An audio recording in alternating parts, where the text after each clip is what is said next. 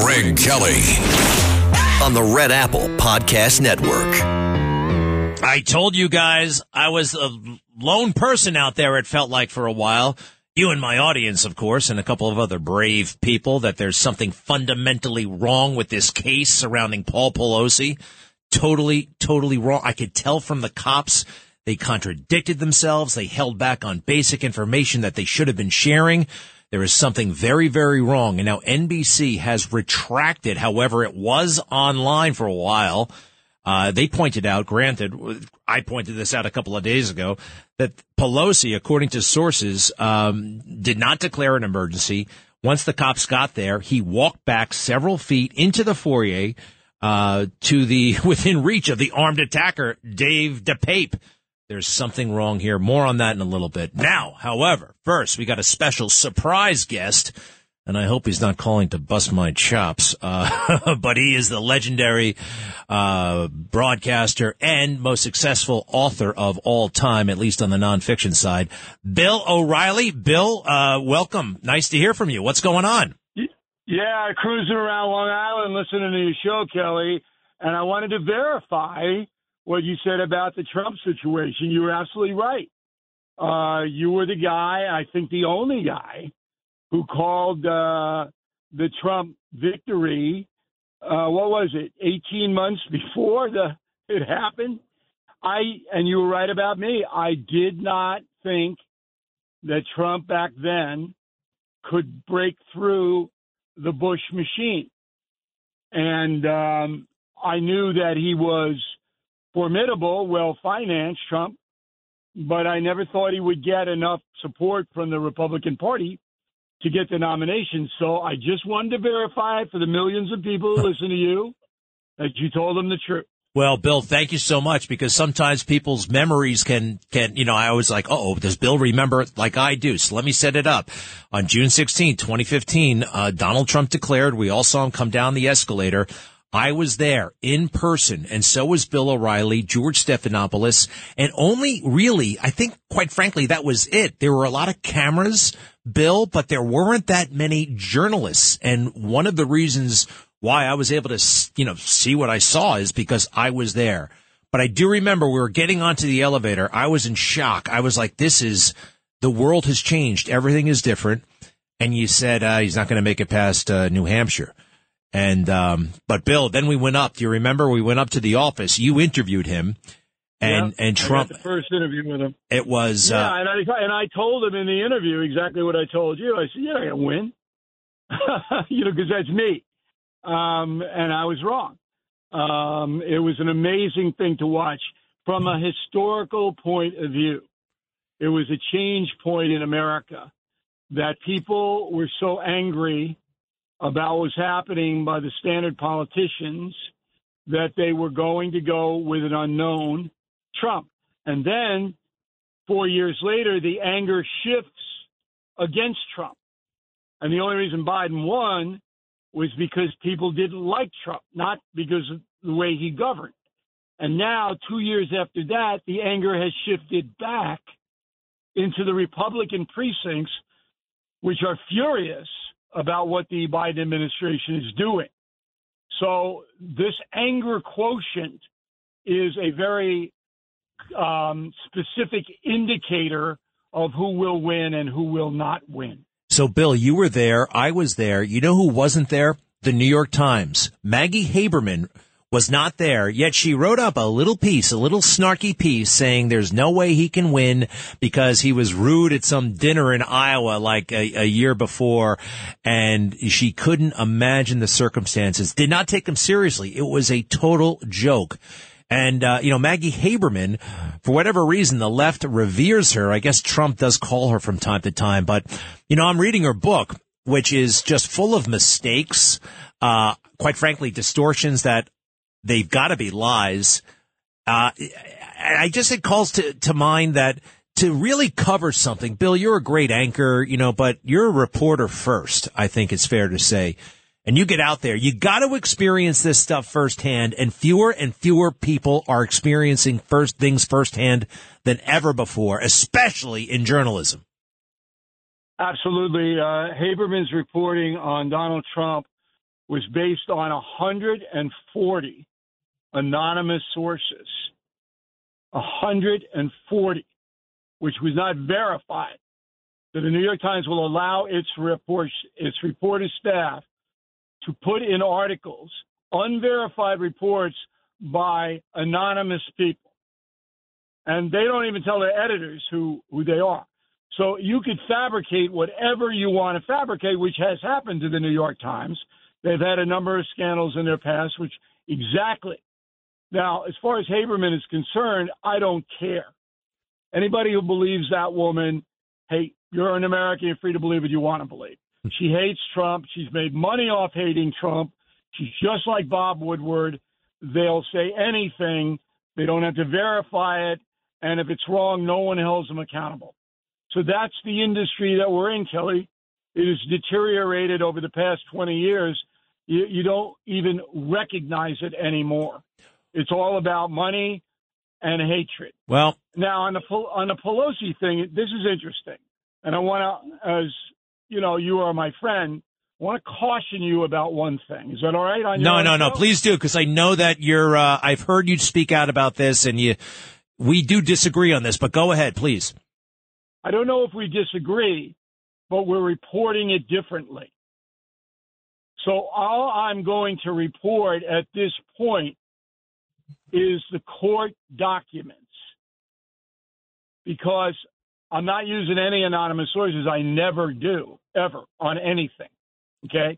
The court documents are accumulated information from the F B I, which is involved in this, as you know, and the local San Francisco Police Department. I do not trust the locals because the locals are not reliable sources. Nancy Pelosi is powerful in that town, and she can get stuff spiked.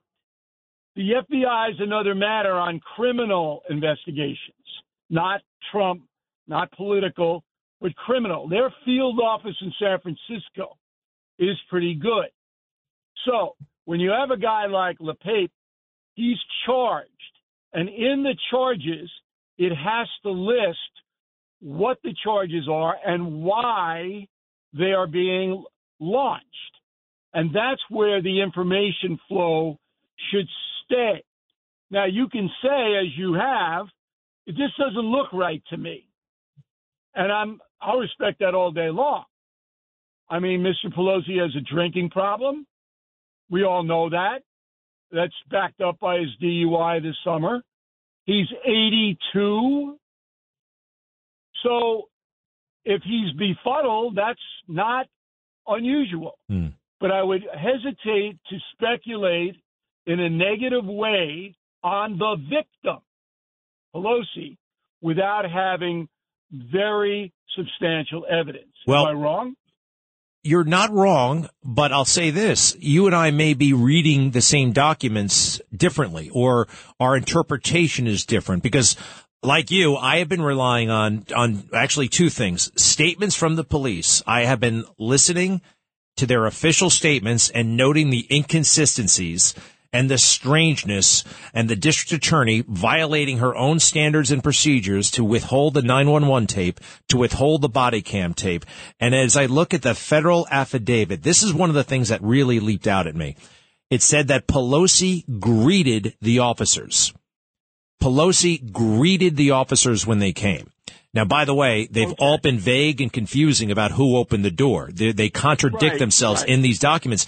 And that, to me, just said, this is not credible. They're hiding something. Number one, the San Francisco Police Department is not credible, as I said. So whatever they say has to be taken with skepticism. A greeting could be interpreted fifty different ways. We don't know.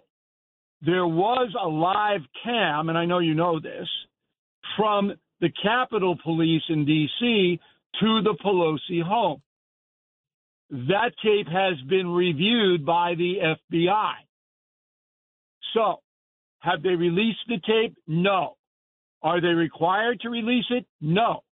It's an ongoing investigation, and you better than anyone on earth know you don't release stuff unless you um, are sure it's not going to influence the investigation one way or the other. Can I ask you so this, though, not, Bill? What about the nine one one tape? The nine one one tapes, that has become... That and quite, should be released. And it hasn't been. San Francisco, yeah, because that's the purview of the D A in San Francisco but, and the San Francisco mayor, and they're not reliable.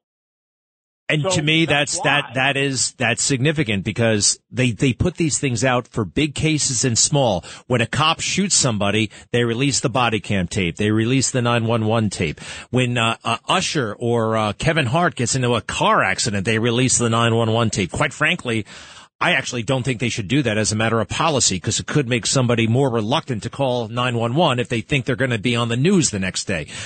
But the bes- reason that the nine one one tape isn't released is because it could be interpreted a number of ways. But that's up to us. That's the public. This is a this is a public. This is this is public material. We own that. And I didn't invent the custom of releasing this stuff, but it that has become the custom. They're withholding it. The Washington Post yesterday says they should withhold it. They should never release it. The district attorney also said at one point it may or may not come out in trial. We don't know yet. So I think it obviously presents. It, it disrupts the preferred narrative of this case, uh, I, I, I, in my opinion. And I understand, though, we have to proceed cautiously. And I don't, yes. quite frankly, care, you know, I, I, about what his proclivities are. And there's been, you know, rumors and, and, and jokes on Twitter. I haven't gone there. It doesn't matter to me. By the way, it's lawful, whatever the hell he may have been doing. But it's politically problematic if they're lying to us. And you know, one other thing, Bill, and I'll stop. When Nancy Pelosi asked for privacy on Friday morning, that also struck me as very strange.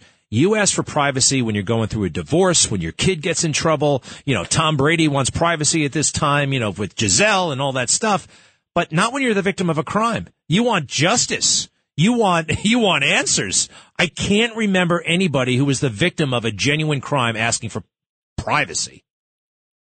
Well, look, I'm giving the Pelosi family the benefit of the doubt, which I think is the Christian thing to do, because the man has a fractured skull. So that didn't bother me. If there is some kind of nefarious word of the day aspect to this case, it will come out. But my message, and this is my message throughout my whole career, is you don't speculate negatively about a victim until you know one hundred percent or the evidence is overwhelming, because the victim is the victim.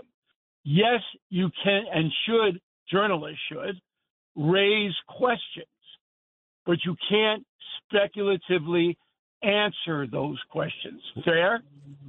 To a point, Bill, I'm going to have to say this because you mentioned the cracked skull. I don't know that. They're, they have not briefed us. That's not in the court filings. That's not, we have not had a doctor come out. The hospital put out the medical report detailing all of the injuries, one of which is a fractured skull. I did not see that. And I remember because media like that, that I thought came from the, let me just see that. If it came from the hospital, it came from the hospital. But yeah, go to san francisco gate dot com in the break. Okay, that's the best place to get information on a local level. Well, I've been going to the I've been going to the Chronicle a lot, and what they've been doing is quoting sources.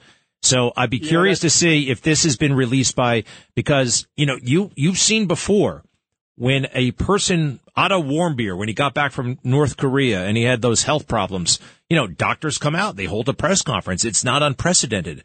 I haven't seen it. I will check it in the break. But, Bill, I got to tell you, we are honored, honored that you called in, that you listen. And, by the way, uh the book, Killing the Legends, uh I haven't stopped thinking about it. I read it cover to cover in uh in a weekend. It's it's it's such a treat. And it's hard to pick. You, you, you go into Elvis, you go into uh John Lennon and Muhammad Ali. Of the three, which was your favorite to work on? I think the uh, Muhammad Ali part is the most historical because of his uh, refusal to go into the armed forces and how he gave all his autonomy to the Nation of Islam, which is a group, by the way, that's fueling all of this, uh, Kyrie Irving and uh, what's the rapper's name? They're behind this anti-Semitism, the Nation of Islam. But the other thing about Killing the Legends, The Lethal Danger of Celebrity, is it ties right in to the Pelosi assault. And the, and the message that I want to get across, in our history right now, famous people have never been in more danger, ever. And if you're famous, you have to protect yourself, because this thing is not being dealt with by anyone. There are millions of people, psychotics, roaming the streets of America who will hurt ordinary people. But if you're famous, then it jacks up on steroids. So um, I appreciate the kind words about Legends. We think it's one of our best books. And look, I listen to your show all the time, Kelly. Why do you think I'm so smart? I get it all from you. Bill, you're the best. Thank you so much for calling in. To okay. be continued, Bill O'Reilly, everybody, and we'll be right Have back. Have a good weekend. Thank you, sir. Greg Kelly, entertaining and informative on the Red Apple Podcast Network. Traffic jams, tailgating, pileups. Ugh, the joys of driving. How could it get worse? The federal government wants to have a say in what you drive. That's right. The Biden administration's E P A is pushing mandates that would ban two out of every three vehicles on the road today. Don't let Washington become your backseat driver. Protect the freedom of driving your way. Visit energy citizens dot org. Paid for by the American Petroleum Institute.